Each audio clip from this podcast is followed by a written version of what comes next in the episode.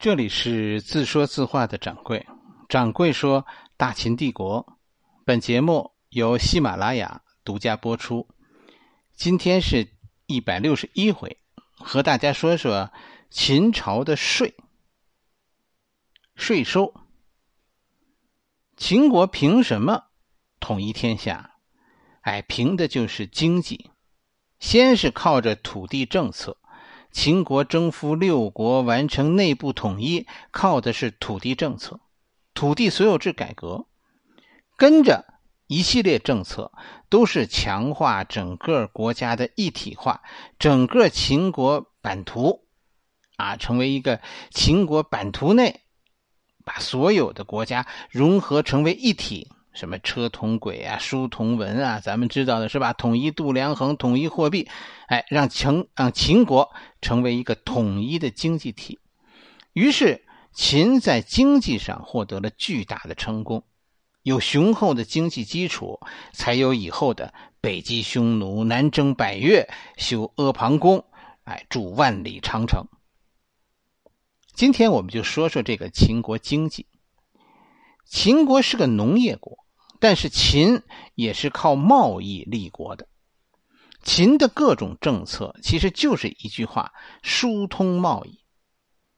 农业是一个国家的基础，没有农业这个国家不稳，是吧？没有基础。但是你要想出彩儿，那还得靠贸易。没有贸易，手里没俩活钱儿，是吧？这个日子进多少花多少，你富裕不了。农业赚钱太难。因为什么？农业上你多收一文税，那都叫苛捐杂税。中国历史上你看吧，把农业放在首位的领导者，哎，都是穷困的皇帝，而且越爱民啊越穷困。但是那些发展贸易的时代都是盛世，所以理解秦，理解以后的盛世，关键是贸易。国家有了钱，就不用再征收特别高的土地税啊，这个土地税降低了，国家的整个基础都稳固。无农不稳，但记住了，无商不富。一定要认清，没有商业就没有国家的富强，是吧？哎，无农不稳，但是无商不强。好多人老说工业咋样，哎呀，糊涂啊，没有商业哪有工业呀？秦国的经济问题，掌柜认为是我们后来人啊受到古代轻视农业这种文化的影响，所以对秦的评价，对秦的经济问题的评价不客观。一定要看到，秦统一六国，除了它是一个农业帝国，这个大一统除了统一了国土，停止了战争，造成了全国的安定局面，是吧？于是农业开始复苏之外，还有一个大问题，就是经济的复苏。这种复苏是因为统一全国大市场的形成。诸侯割据产生两个问题，一个是战争，战争造成农业环境的破坏，再一个就是割据造成的商业的断绝。秦统一六国以后产生的好处是两个，一个是农业快速恢复，第二是商业的振兴。我们后世把秦的政策更多的理解为一种秦始皇的暴政，就是秦王政这个人，我们的理解就他主观上有有有让有那种让大家都听他话的那种病态，忽视了这些统一带来的这种这种国家振兴。从秦开始，中国执行全国统一税收，全国统一的税收啊，税收制度秦比周要进步得多。农业税这一块呢，有人说啊，哎，农农业税这一块还有人讲的是吧？商业税这一块讲的人就更少了。主要原因就是史书的记载不全。按照《汉书》的记载是什么样的呢？就是说秦朝执行的土地税，它没有明确记录，只是说总的税负达到了收入的一半。什么意思？ 你, 你这一个月一块地分给你了，国家分给你一块地，你一个月不是一个月了啊，你这一年打一百斗粮，哎，国家收走五十斗。但是这五十斗都是什么税呢？哎，这个《汉书》是《汉书》当中并没有说。然后按照秦朝的工程量计算，秦王至至少在当时的大秦大秦帝国内征召了三百万民夫，这个数字达到了人口的 百分之十 左右，这也是《汉书》当中说的。所以给我们一个感觉，就是秦人的税啊，一方面是土地税特别重，另外一方面是徭役特别重。你想人口的十分之一都去服徭役。后世之所以相信这个说法，是因为有秦王那些伟大工程，是吧？那些工程都是需要大量的物资、大量的徭役才能完成的，很多都是都是即便后世经济那么发达也无法做到。修长城，嗯，别说现在咋着，你修一个我看看。但是这个话现在说的越来越少了，因为什么？随后考古发现基本上证明《汉书》的说法是不对的。汉朝是个税赋特别重的时代，是吧？为了平息当时人民的愤怒，所以就就拿秦说事儿，是吧？老说我们汉至少比秦那个税要轻得多，以至于最后最后说秦有 百分之五十 的税。我们现在考古发现证明啊，秦在农业上大体上执行的是十一税。什么叫十一税啊？就是 百分之十 农业税，不是 百分之五十， 是 百分之十。很高吗？这个税，这个你要跟跟这个以前春秋时代比，跟周比，是吧？周当时齐国的管仲，管仲是个把这个在《管子》管子当中这本书当中是有记载齐国的税收的。你说管仲是个坏人吗？不是，是吧？这是个很有能力、很爱民的官。齐国当时的税收是是多少？丰年 百分之三十， 平年 百分之二十， 收成不好的年份只收 百分之十， 然后灾年不收或者压后。就是你看秦始皇其实比管仲厚道，是吧？管仲只是说今年欠收了才收 百分之十， 而秦始皇是是不管你丰收不丰收我都只收 百分之十。 就说秦的税其实比比当时管仲时代的那个齐国要低。当然《汉书》也不是瞎说的，史官是不瞎说的，是吧？掌柜是认为这个史官是搞错了。我们今天看到出土的秦代竹简当中的粮食收税是一亩一斗，然后呢又按照土地面积征收秸秆，就是因为秦国有有大量的牲畜，有大量的这个军马，所以需要草料，这个草料也是也是算在这个这个赋税当中的，这个量就比粮食还大了，是吧？但是呃，如果把秸秆，是吧？秸秆当时说的重量就就达到了。如果你把那秸秆的重量算成粮食，我后来算过一次，确实达到了收入的一半。但那不是一回事儿。你说五是说一顷地交五担秸秆，那不是那不是交五担粮食啊，是吧？一顷地交五担粮食那还了得，是一顷地交五担秸秆，不是交粮食，粮食就是十分之一。一亩地一斗。齐国收不收秸秆呢？这个史书没有说啊，反正我没有看到。汉代最好的时候好像也没有做到十一税，是吧？我们哎，现在秦秦代咱们现在出土的竹简证明秦代的税率和周相比与汉相比都是很低的。那他哪来的那些钱修那个大工程呢？咱们再说说这个徭役，三百万徭役，是吧？我想史书是有证据的，但是这个数数据，掌柜觉得也不是你想的那个数据。征收征集三百万人服徭役，可能确实有。我们之所以认为这个数字特别苛刻，我们是受那个孟姜女哭长城故事的影响太深了。以至于我们认为所有服徭役的都是去了就回不来的。其实徭役每年服一到两个月的徭役，或者你采用一种说说我每三年服一年徭役，它都是有时间限制的。秦人在战争时期、和平时期服徭役都不是最重的。真正秦朝的大工程不是徭役这帮人修的，是吧？你细看历史，什么阿房宫啊，什么秦王陵啊，那那都是英布他们修的，就是那帮罪人、苦役犯，他们有多少我们不知道。对秦代奴隶制度，我们现在缺少文字记载，更没有数字。我但我但咱们想，从后来章邯他们这个这个战争的时候看，几十万是保守的数字吧？就仅骊山一地就有几十万囚徒。如果你你做人民不太合格，秦人有办法让你去做奴隶。服徭役的人不是奴隶，是吧？我们是把后来陈胜吴广起义的时候忽悠了老乡失妻当斩那样的话当真了。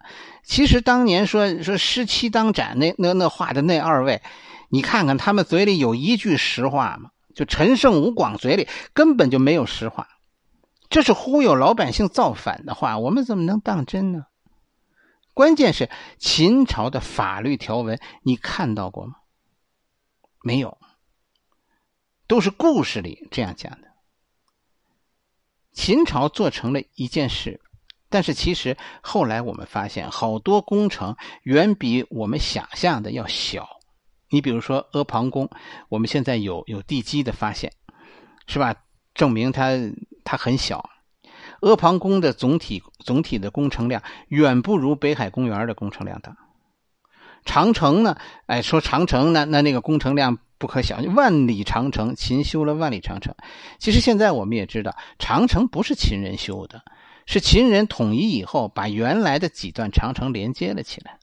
而且呢，而且秦长城远不是你现在看到的这个雄壮的样子，是吧？秦长城不是明，你现在看到的是明长城，明长城都是砖砌的，所以非常非常难修的。秦长城啥样？秦长城平地是夯土。哎，山地山地是堆个石头，并不是像你想的有人在上面防守，还有战车在上面通过，不是，它就是我在这堆一堆石头阻断你的交通，并不是跟我们后来看到的明长城那样上面可以跑马队的。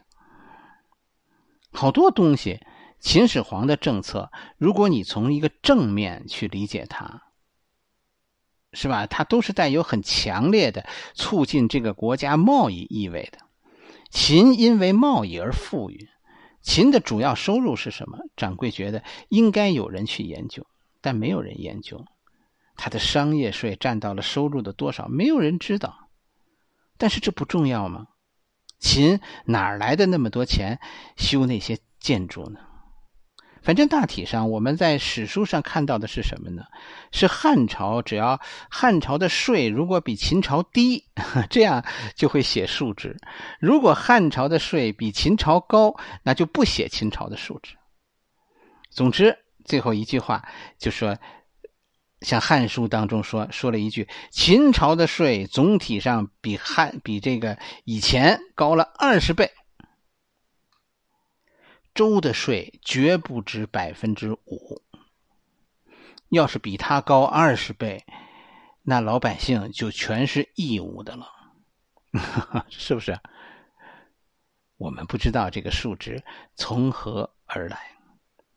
汉代的营业税叫课，不一样，是吧？商业税啊叫课，不一样，大体上在十百分之十到百分之二十之间。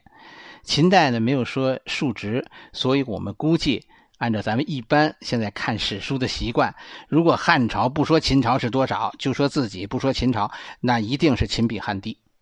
那就说秦朝的汉，秦朝的课，是吧？营业税低于 百分之十 到 百分之二十。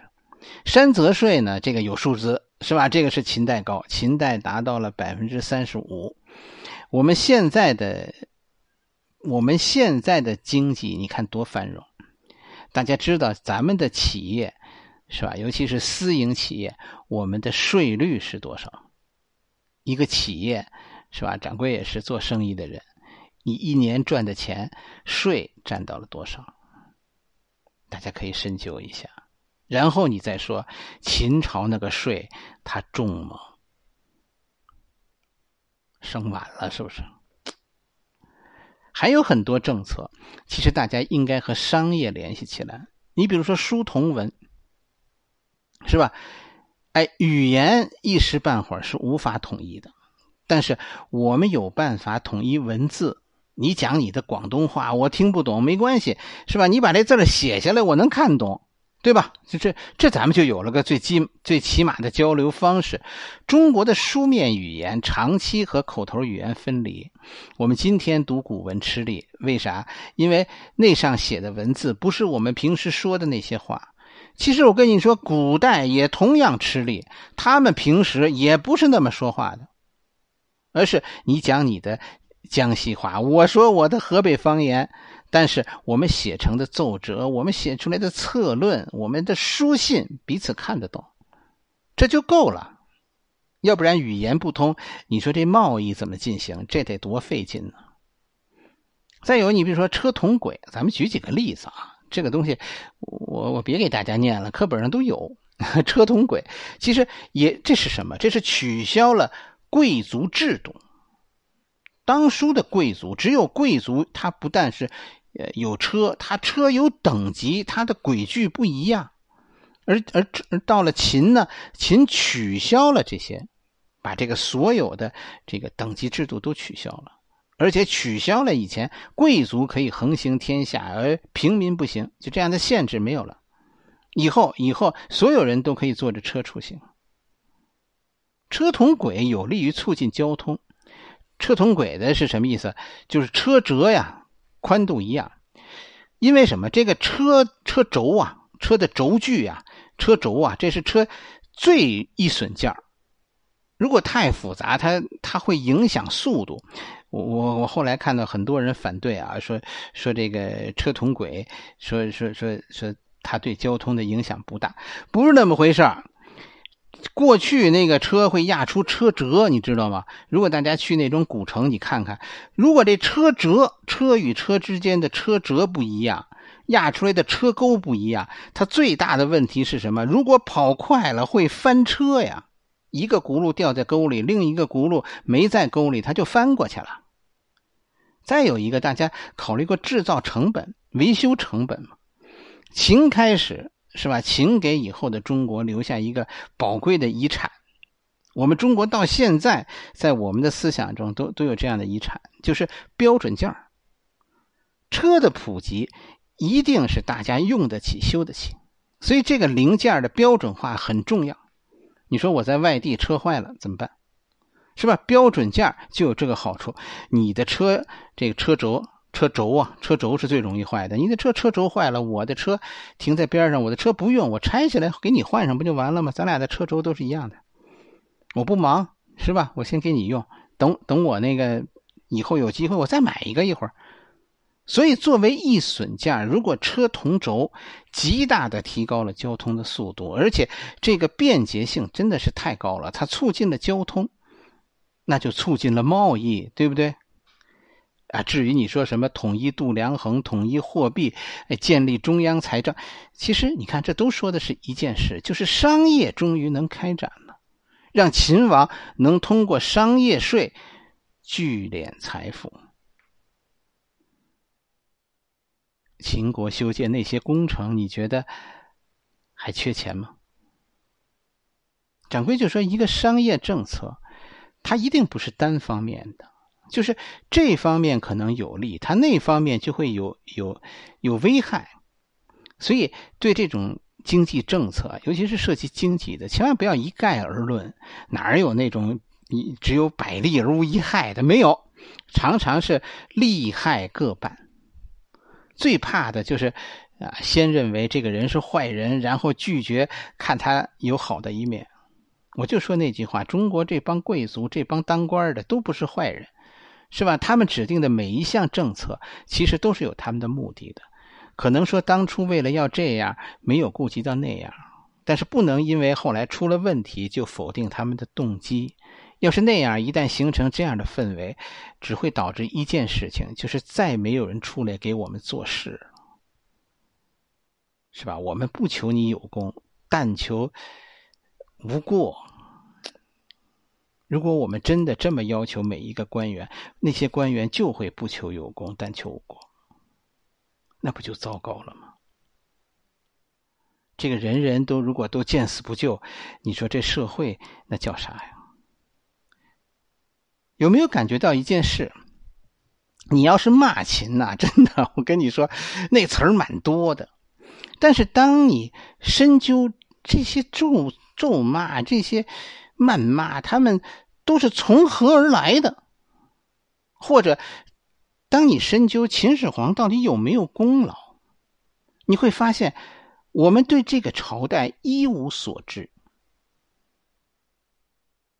考古知道的甚至比书上说的还要多，而且越是这种考古挖出来的东西，越是证明那些书上的文字是充满了偏见的，是有意的在带节奏的。我我就主张正确的评价秦朝，是吧？不是给谁翻案，也不是给谁刷色。为什么？